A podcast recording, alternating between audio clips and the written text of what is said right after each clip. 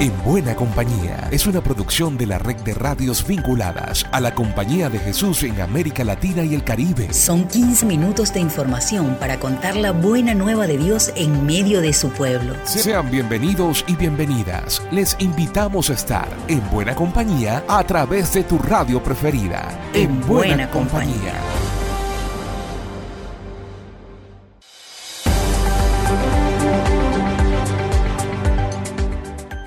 tal amigas y amigos que nos siguen a través de la red de radios jesuitas de América Latina y el Caribe? Soy Alexander Medina y les invito a recorrer la buena nueva de Jesús en este, su programa, En Buena Compañía. Llegamos a la entrega 90 y para esta ocasión conoceremos lo que nos plantea el Papa para la Cuaresma, la educación y espiritualidad ignaciana en Brasil y Chile y una palabra de aliento ante la permanente tragedia de los migrantes. Sean bienvenidas y bienvenidos. América Latina y el Caribe están en buena compañía. Para este tiempo de cuaresma que acaba de iniciar con el miércoles de ceniza, Francisco nos propone vivirla con dos actitudes. El padre Lucas López nos lo cuenta mucho mejor. Un abrazo, padre. Un saludo cuaresmal, Alexander. Verás, en su mensaje para este tiempo litúrgico, Francisco nos propone dos tareas tomadas del texto de ese ascenso al monte Tabor, ¿recuerdas? La primera es aquel escúchenlo que se oye cuando Jesús se transfigura y que hoy, en medio de los mil ruidos de nuestra vida y de su ritmo, pues a veces no parece tarea fácil. La segunda es la que Jesús le dice cuando está por acabar, ¿no? Levántense, no tengan miedo. Francisco el Papa nos propone que no dejemos de escuchar y que no por eso nos detengamos, sino que a la escucha y sin miedo nos levantemos y nos pongamos en camino. Me parece, Alexander, que son dos lindas tareas para hacer esta cuaresma en buena compañía. Lucas López del equipo CEPAL para la red de radios jesuitas de América Latina y el Caribe.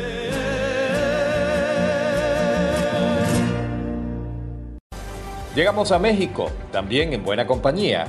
Y es que, según nos reporta Elizabeth Ángel, los jesuitas se siguen caminando con las familias que quedaron marcadas por la tragedia de hace 17 años en la mina Pasta de Cochos. Te escuchamos, Elizabeth. Un saludo, Alexander. A 17 años de la tragedia en la mina Pasta de Conchos, en México, el Centro ProDH y los jesuitas siguen caminando con las familias. El pasado 19 de febrero se cumplieron 17 años de la explosión en la mina Pasta de Conchos en Coahuila, al norte del país, donde 65 personas perdieron la vida, de las cuales 63 cuerpos aún siguen sin ser recuperados. Los mineros extraen carbón en condiciones de trabajo infrahumanas que no cumplen con las condiciones de seguridad e higiene y operan de forma ilegal. Al día de hoy, no existe ninguna sanción derivada de procesos judiciales. Durante estos años, los jesuitas han caminado de la mano de las familias de pasta de conchos, acompañando desde lo litúrgico las demandas de justicia y por el rescate de los cuerpos. Desde el Centro ProDH, desde la denuncia internacional del caso, también, este año, se realizó una Eucaristía en la Ciudad de México y un acto simbólico donde se abrió el antimonumento en Paseo de la Reforma con los 63 cascos de pasta de conchos para sumar 10 cascos más en memoria de los mineros fallecidos tras el derrumbe en el Pinabete, también en Coahuila, como símbolo de la falta de avances en el rescate. La misa fue celebrada por el fray Raúl Vera, religioso defensor de derechos humanos, y como concelebrante el jesuita Pedro Reyes, quien ha acompañado espiritualmente a las familias afectadas en sus exigencias de no repetición. Para más información, visita Centro ProDH, caso Pasta de Conchos. Reportó Elizabeth Ángel de la Compañía de Jesús en México para En Buena Compañía. Nos vamos un poco más adentro del sur de América. Entramos a la provincia de Condorcanqui del Perú. Nuestro compañero Edgar Cárdenas de Radio Campatquis nos despacha sobre el crimen que se está cometiendo contra los ríos de la Amazonía. Edgar, la palabra es tuya. Hola Alexander. En la provincia de Condorcanqui, región Amazonas, en el nororiente peruano, frontera con el Ecuador, los ríos son invadidos cada vez más por embarcaciones cargadas con motores y equipo de succión son las dragas absorbiendo día y noche bancos de arena y sedimentos para extraer oro aluvial mediante el proceso de lavado con mercurio.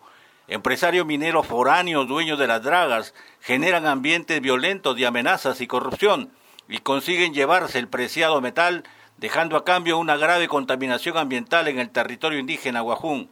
La minería artesanal comenzó hace más de 60 años con un lugareño, pero hace 12 años atrás se fue extendiendo con la llegada de mineros de diversas zonas, incluso ecuatorianos, el año pasado, 2022, llegaron a contarse más de 40 dragas en el río Cenepa, afectando el transporte fluvial y poniendo en riesgo la vida de conductores y pasajeros. Ante esta situación, la Organización para el Desarrollo de las Comunidades Fronterizas del CENEPA, Ordeco-Prof, junto a las autoridades provinciales, lograron se declare el estado de emergencia durante 60 días.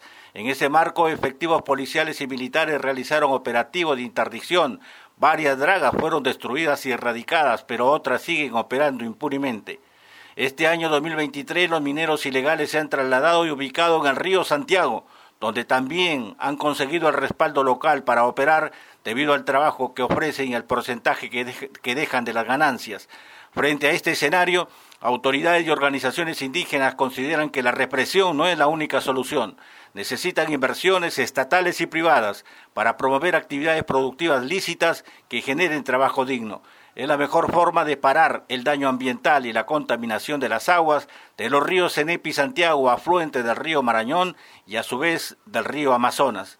Edgar Cárdenas García de Radio Campanqui, la voz de los cinco ríos en Santa María de Nieva, Perú, reportando para En Buena Compañía. Escuchamos ahora la reseña que nos hace sobre los aportes distintivos de la educación jesuita en Brasil por parte del profesor Fernando Gudini, director de la Red Jesuita de Educación. Amigos y amigas, somos una red muy joven, tenemos nueve años de historia y tenemos un colectivo de 17 colegios con más de 26 mil alumnos. Son 35 jesuitas que actúan en la red y estamos presentes en nueve estados de la Federación Brasileña. Contamos con un proyecto educativo común que orienta hacia la formación integral de nuestros estudiantes en las tres dimensiones del aprendizaje. Implementamos nuestra planificación estratégica 2025 con cuatro motores principales, aprendizaje, educación continua, comunicación y gobernanza. De estos motores, algunos de los principales proyectos en curso, a saber, la planificación estratégica ya elaborada por todos los colegios, el sistema de calidad en gestión escolar implantado en todas las unidades, el programa bilingüe y currículo integrado como referente de innovación pedagógica, el proyecto de educación continua con cursos de extensión, posgrado, maestría y doctorado, el acompañamiento de los estudiantes y finalmente el seguimiento a las redes de homólogos generales, formación cristal y pastoral, académicos y administrativos. Como desafíos y oportunidades destaco para este año la consolidación de la red en su dimensión identitaria, la sustentabilidad, la integración de los proyectos de innovación, el avance en la relación de nuestra red con las demás redes de la provincia, sintiéndonos miembros de Flaxi. Estamos agradecidos por todo esto y juntos asumimos nuestra misión de formar personas integrales. Somos la Red Jesuitas de Educación de Brasil y somos Flaxi. Y en la voz de Tiffany Treco llegan las buenas nuevas de la CEPAL. Gracias Alex, un saludo para toda la audiencia. Esta semana queremos darle reconocimiento a los frutos del segundo proyecto apostólico común de la CEPAL, conocido como el PAC.2. En estos casi dos años desde su aprobación por el Padre General, este proyecto ha dado paso a una serie de grandes iniciativas que se enmarcan en 32 acuerdos bilaterales y multilaterales que están siendo implementados por todo nuestro cuerpo apostólico a través de la colaboración entre redes. Desde el compromiso de desarrollar un voluntariado juvenil y adulto profesional latinoamericano que pueda beneficiar especialmente a Cuba, Haití y la Panamazonía, hasta el desarrollo de un diplomado en investigación e innovación educativa, desde el desafío de desarrollar programas de formación para jóvenes en discernimiento político hasta el compromiso de sistematizar y difundir la memoria de nuestra presencia indígena en el continente, desde la promoción y soporte a experiencias de ejercicios y discernimiento, con todos nuestros colaboradores y personas pobres de nuestros apostolados, hasta el compromiso de profundizar y renovar las orientaciones de nuestra acción educativa Todas estas son alianzas apostólicas intersectoriales, internacionales e interprovinciales que maximizan recursos y promueven impactos mayores a través de la colaboración. Animamos a todas y todos a seguir enredándonos en la articulación de nuestros trabajos con el solo objetivo de lograr impactos de mayor alcance en la misión que se le ha encomendado al cuerpo de la compañía.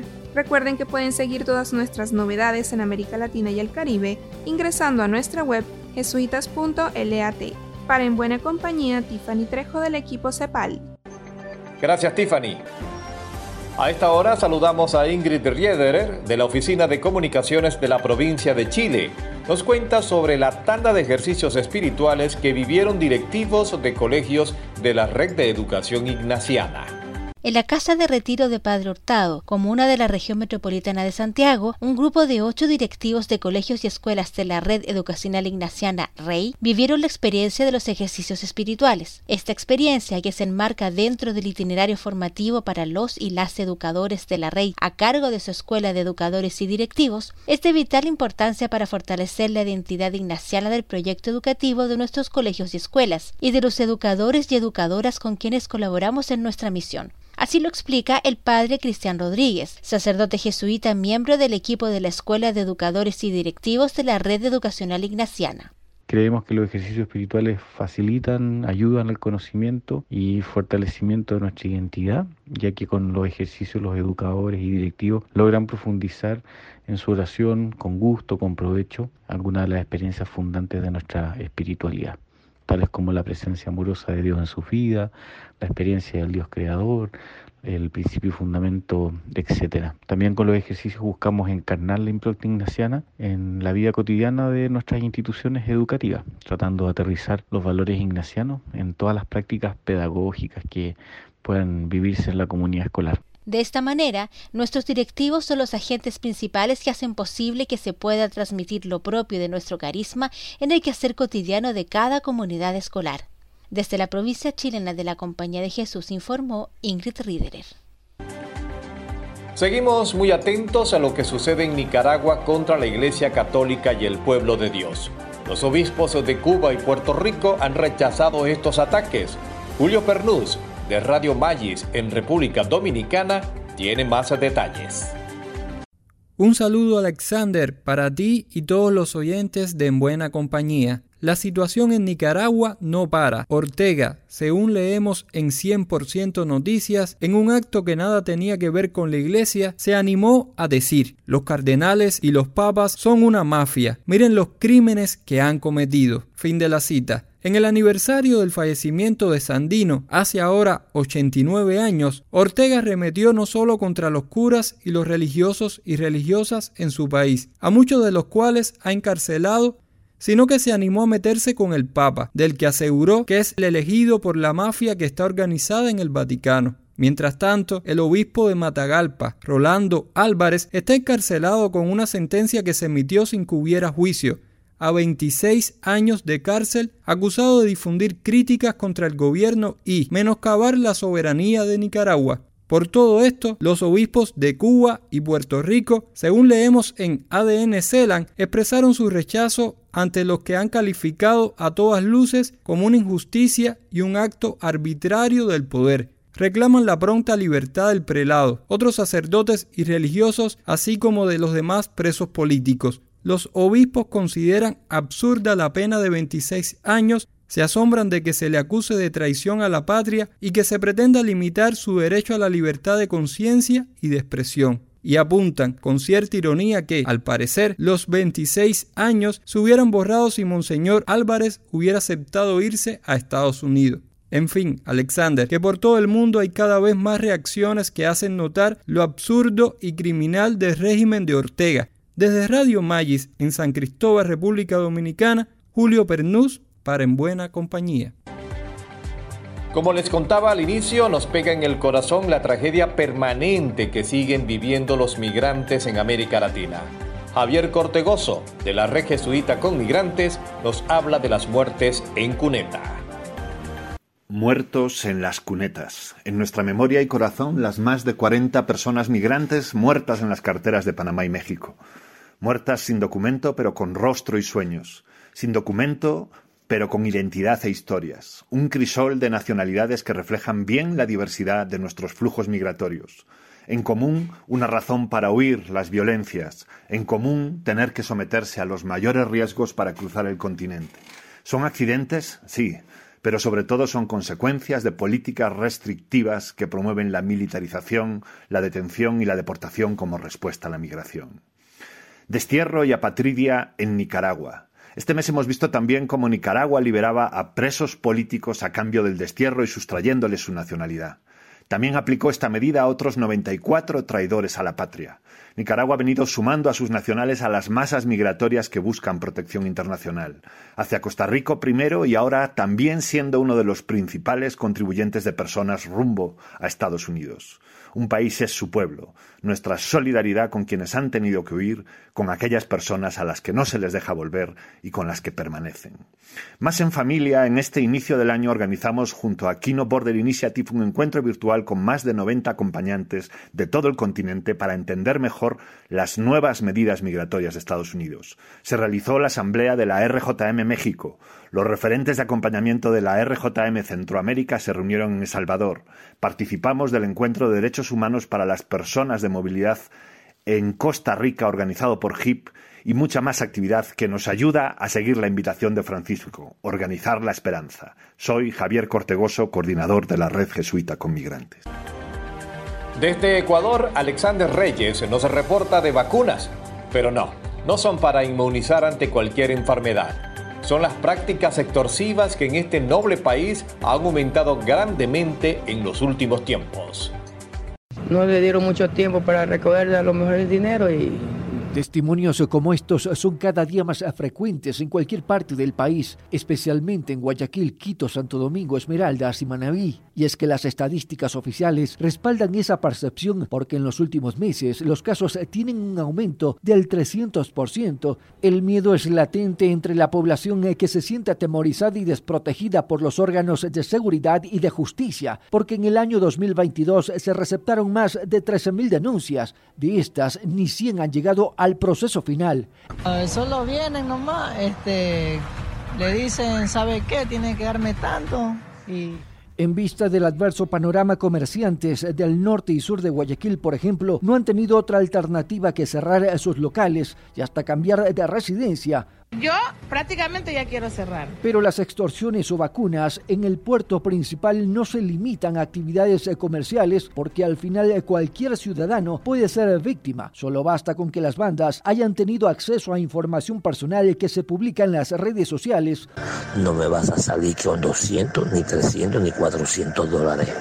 A pesar de que los casos más visibles están en Guayaquil, en Quito se conoce de que al menos el 60% de propietarios de locales comerciales ya han sido contactados por estas bandas que se identifican con los grandes cárteles del narcotráfico. Desde que me pasó esto yo ya no estoy contestando a ningún número. De su parte, las autoridades de seguridad destacan avances en el combate a los vacunadores. Sin embargo, desde la ciudadanía no hay ese sentir y por el contrario, el miedo gana más terreno en medio de los truncados esfuerzos de la población por alcanzar la tan anhelada reactivación económica, reportó Alexander Reyes desde Irfayal, Ecuador, para En Buena Compañía. Y el quién es quién para esta semana es para Clarisa Galeano de Paraguay. Te saludo compañera, bienvenida. Un saludo Alexander para ti y un saludo a toda la gente que nos escucha a través de la red de radios jesuitas de América Latina y el Caribe. Soy paraguaya, conocí a la Compañía de Jesús hace seis años a través de la Fundación Jesuitas, Oficina de Desarrollo de la provincia de Paraguay. Nuestra misión principal es la de apoyar a las obras sociales que tiene la compañía en la provincia. Somos parte de la red Claver, cuyo objetivo principal es la de acompañar la creación y promover el fortalecimiento de oficinas de desarrollo. Valoro mucho de la espiritualidad ignaciana, el discernimiento que nos ha dejado Ignacio, que nos ha marcado hasta muy dentro, para mejor conocer, amar y servir a nuestro Señor en todo y en todos. Y de la misión de la Compañía de Jesús, me siento especialmente tocada por el trabajo social como el trabajo pastoral que realizan a nivel mundial. Soy Clarisa Galeano, coordinadora de la red Claver desde Asunción, Paraguay, para En Buena Compañía. Y por mi parte será hasta la próxima. Recuerden, seguimos con este espíritu Seguimos en buena compañía. Llegamos al final por esta ocasión. La invitación es para la próxima semana para que sigamos en buena compañía. Una producción de la red de radios jesuitas de América Latina y el Caribe. En, buena, compañía.